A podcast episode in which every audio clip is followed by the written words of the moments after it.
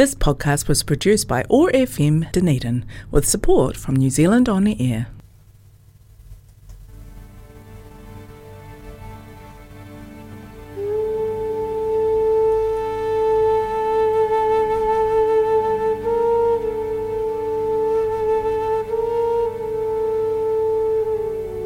Good morning and welcome to the Dunedin Yoga Lady Show.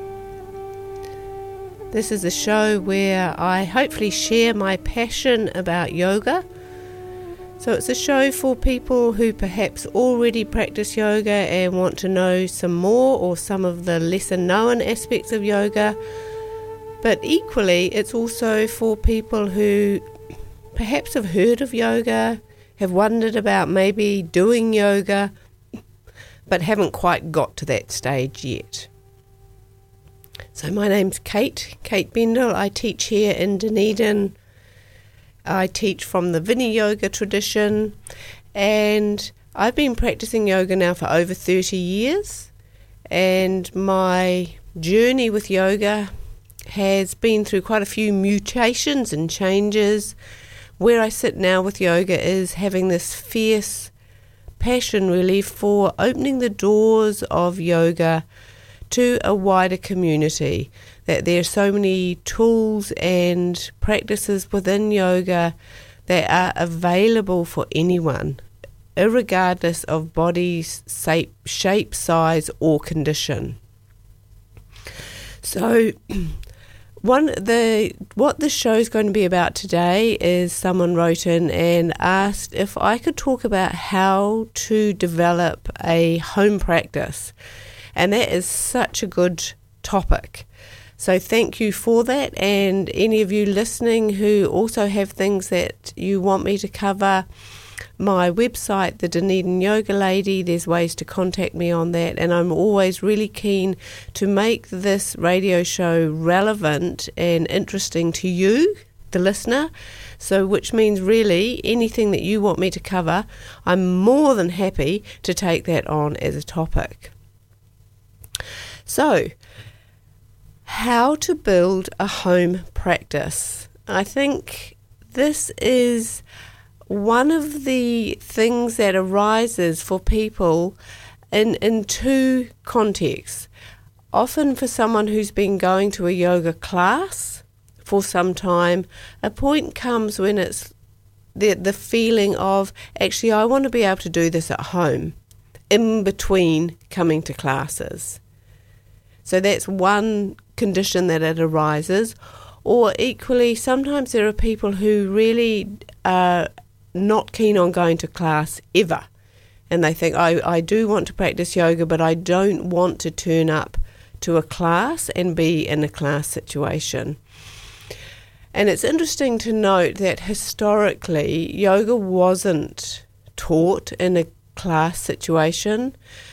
Yoga was originally taught one to one as a private, personal practice, and everybody would receive a practice that was personalized. So, if you are one of those people who've always thought, yes, I want to practice yoga, but the idea of going to a class really doesn't appeal to me, know that there are ways to practice yoga that are just private. Um, I work one to one with people, as do probably a lot of the yoga teachers in Dunedin. You could I'm sure, contact a yoga teacher and ask if they're willing to make you a home practice, and they would help you do that. But more often than that, it's the sort of DIY. And I'm a great supporter in DIY, so I want to cover this morning what you can do if you're listening to this and you want to start practicing at yoga at home. What do you do? Where do you start? So, the first thing I would say is you don't need anything special or fancy at all. Bear in mind that yoga mats didn't even exist 30 years ago. So you don't even need a yoga mat. Often we want one. Sometimes buying those props or having the right gear can actually be supportive. So sometimes, and I must say, you can get super cheap yoga mats now. If you do want to buy one to support your home practice, go for it, but don't let it be an obstacle. If you haven't got one, you can just do yoga on the carpet. So to begin with, I think it's really important to allow yourself to be experimental and a little bit light-hearted with a practice. Having been in the yoga field for 30 years, the most constant pattern I've seen from people trying to build a home practice is they take it far too seriously and they have completely unrealistic expectations. They think that they are going to be that person who practices yoga for an hour every day at dawn. And 99% of the time, it doesn't happen. So rather than set yourself up for failure, set yourself up for success, which means being spacious, being generous, being open to finding the clues and cues about what works for you. It's a personal thing. If you get rigid to it, you're not actually going to find something that's sustainable. So, one of the big things when you go into doing a home yoga practice is knowing or giving yourself the option. I call it good, better, and best. So, when we're trying to develop any new habit, because this is a field I work in as well with people trying to change their drinking habits. It's like when we have this unrealistic goal, the whole thing's just set up for disaster and failure. So rather than having one goal that you think is the mark of a successful practice, I always encourage people to have like a sliding scale. And on that scale, you have what looks like a good practice for you, you have one that is a better practice for you, and you have one that is the best. So, by giving yourself room there, it right from the get go, the chances of you being able to turn up regularly and do one of those three things is far higher than if you just have one thing that is your yoga practice, which is like a 30 minute practice. Some days you are not going to feel like doing that. Some days there's going to be a, something happen in your life that it means actually you cannot do that. So rather than having that as a day of, oh, I didn't do my practice, I'm a failure, and the whole thing falls over, you might want to notch it down to what you've decided is your better practice. And that is maybe a 15 minute practice, and you can do that. Or there might be another day that you really don't want to do your practice. And this happens, this is life, this is reality, we change. So rather than writing the whole lot off, you have got as part of your understanding of, yes, I have done my practice, you have what is called your good practice. And that might be as simple as 12 breaths. It might be as simple as sitting there and putting your hands on your heart and just doing a chant. It might be as simple as committing to three times inhaling, taking your hands over your head, exhaling, putting them back on your belly. And that counts. That counts as a practice. So you do that on that day and you are maintaining this continuum of, yes, I'm someone who practices yoga. I did my yoga today. And that is really, really valuable because ideally, yoga is something that you start to do on a daily basis. It may not be what happens initially. I know a lot of people, and myself included, if I think back to 30 years ago, I didn't practice every day. But that partly was because I had an epic practice that took an hour. If I could talk to my younger self now, I would say, have some other alternatives that also count as a yoga practice. Because what we really, ideally, what yoga is, is it's a way of connecting. A way of connecting with the light in your heart, your deeper self, that still centered part of yourself. It's a way of coming home to yourself. And why wouldn't you want to do that every day? You would. It's far more valuable and powerful and will have an ongoing positive effect in your life if you can do it on a daily basis. So that would be my, my, my first thing to say when you're looking at building a home practice. Know what it's about. Know that actually that yoga is about connection. And so this can give you a lot more scope as to what you actually call your yoga practice as well. Some people love asana. Some people, there's nothing better for them than to roll out a yoga mat and do some forward folds, down dog, all the things they know how to do, and they've been into a yoga class or they've watched enough YouTube videos to know some asana that they love.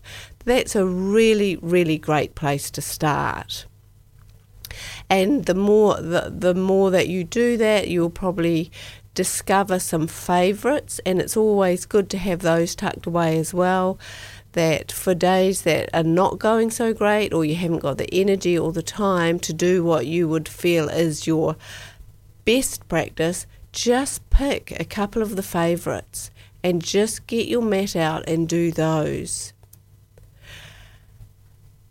Another thing I would say is to support yourself into your practice by giving yourself permission, especially initially, to change up the time, the place, and what you actually practice. Long term, that isn't what you would want to be doing, but when you're building a home practice, it's an experiment. So, yes, traditionally they say the best times to practice are early morning. However, if you're not a morning person and you stay up quite late and you have spacious evenings, it's going to be far more helpful for you to do your practice in the evening because you've got more time and space and you don't have to overcome that major hurdle of getting out of bed early, which for a lot of people that is a really big hurdle. So so give yourself permission to fit it into your life in the easiest way possible. I really mean that when you're first getting yoga into your life, make it easy. Somehow we sometimes put on this sort of sergeant major pants and we think we have to be hard and militant and disciplined, and that's what yoga represents. Yoga doesn't. Yoga is about supporting yourself in your life. And sometimes we just don't know. We don't know, oh, is it best if I do it in the morning or is it best if I do it in the evening? Or you're a shift worker and your life changes all the time, in which case you just shuffle things around to make make some space for it that's easy to make. And you will get feedback from that. And that's part of yoga as well, is noticing yourself, noticing well, how does it feel when I do it at 10 o'clock at night? And if you've done a hardcore energizing practice, you will notice that it probably disturbs your sleep. And so then you'll need to figure out okay, if I'm going to do it at 10 o'clock at night, I need to do a different type of practice. I need to do a quieter practice. As opposed to it, it's midwinter in Dunedin. What does it feel like to set my alarm for six o'clock in the morning to get up in my freezing cold room and do a yoga practice? Does that feel good? Maybe not. So, yeah, I would say play around with it and be open to change. Over time, a long term yoga practice, eventually, hopefully, you do settle into a regular time. But that can take years for that to happen. So, as a beginner in setting up my home practice, just do what you can when you can. Another handy thing to think about when you're doing a DIY home practice is that yoga is a complete system and it's helpful to think of it as having three main blocks in it. You can think of Lego blocks if you like. And one of those blocks is asana, that's the physical movement. And another block is what we call pranayam, which is breathing practices. And then another block is meditation. So, depending on who you are, what yoga you've come across already, you might be familiar with all those blocks. You might have done asana, you may have practiced pranayama, and you may already do meditation. If that's the case, you can then change around the balance of those blocks. Traditionally, if you're doing a full practice, it would have all of those three blocks in it. And they do traditionally come in a particular order. So I will explain that to you so you know traditionally and understand why. However, after hearing that, you might be like, well, actually, thanks, but I'm going to do my own thing, and that's fine as well. So traditionally, they go in the order from the gross to the subtle. So, out of those three blocks, the most gross is the asana. It's working with your physical body. So, you would do that first, and that would prepare you and it supports the next practice, which is more subtle, which is pranayam. So, for pranayam, the body is sitting still and you're just working with the breath. And in yoga, that is seen as the right preparation, the appropriate pre- preparation for the most subtle practice of all, which is meditation. So, again, the body is still, you're not even working with the breath, and you're just working with the mind, the most subtle tool. So, that probably kind of makes sense to you. It's like, okay, and that is traditionally how it's done. That is why you do the asana, get the body and the breath synced, then you sit the body down once you've connected it all and you work with the breath in some way, and then you're ready that hopefully by then the mind has become pretty quiet and it's easy to slip into meditation. Another way you can think of those blocks is they the proportion of time you spend on each block can can initially depend on what you fancy. So, I mean, a traditional yoga teacher would not say that. Like, if you're getting a traditional practice from a teacher, they will not say, do what you fancy. But I'm talking here to you as a listener who's just trialing all this stuff at home. So, if you're someone who loves asana, and that's what yoga is to you, 95% of your practice could be the asana, and then you'd just have a tiny, maybe you'd take six breaths at the end sitting still, and maybe you're just going to lie down for one or two minutes, and that's how it is for you.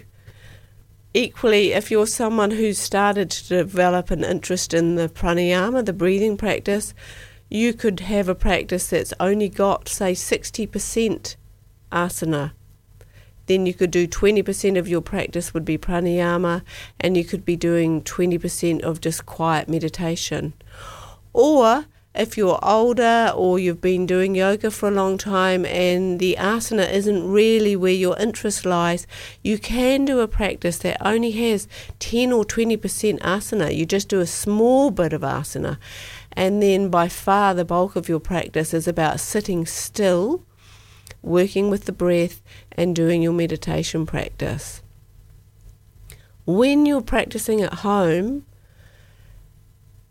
you get to kind of it's a bit like a cooking in a way. It's like you get to mix it up and see what's supporting you the most. Over time, hopefully, I would encourage that you get some support or guidance from a yoga teacher because in yoga and Ayurveda, there is this understanding that often like increases like. And and what that means is the things that we naturally gravitate towards are often the things that we're actually out of balance in anyway.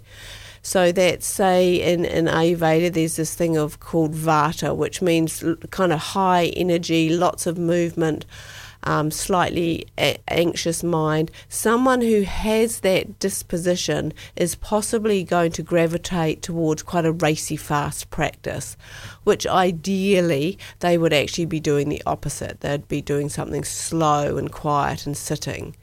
Whereas someone who's naturally perhaps already slow and heavy and more kapha, they may actually just want to do that anyway, whereas they maybe would be a lot better off to do a faster, harder practice. But initially, I would honestly say just give it a go, give yourself permission, support yourself, encourage yourself, and talk to friends who practice yoga. Just be curious and see what works for you. And if you want to take it to the next level, talk to your yoga teacher or find a yoga teacher that specializes in home practices so you can get something that's perhaps a, a, little more appropriate and is a little more catered towards you. So I hope that's helpful. One of the other final thing I'd say before we close the show today is to remember that before even any of this asana, pranayama, or meditation happens, the first thing is that we're working with the yamas and the niyamas, which are the foundation of all yoga. And two that particularly apply here is the first one is ahimsa, non harming. Whatever you do in your practice, it must be based on this idea and this actual experience that you're not harming yourself on any level in any way. And the second one is asteya, that it's truthful. So we're trying to find this place, this experience of truthfulness. It's like, actually, maybe you can't, maybe it's not truthful. Your body actually can't do what you've seen in a book or on YouTube that maybe that isn't your truth and you need to try something else that is more truthful. So, yeah, go forth, try your yoga. I wish you all the best of luck with it. And if you want to get hold of me, um, Kate, if you've just tuned in, Kate Bendall, the Dunedin Yoga Lady is my website. And also, if you want to listen to this later, if you want to go back and listen to it as a podcast, um, that all the podcasts are on the OIR or FM.org website. So you've been listening to the Dunedin Yoga Lady. Thank you for your time, and we'll be back in a couple of weeks.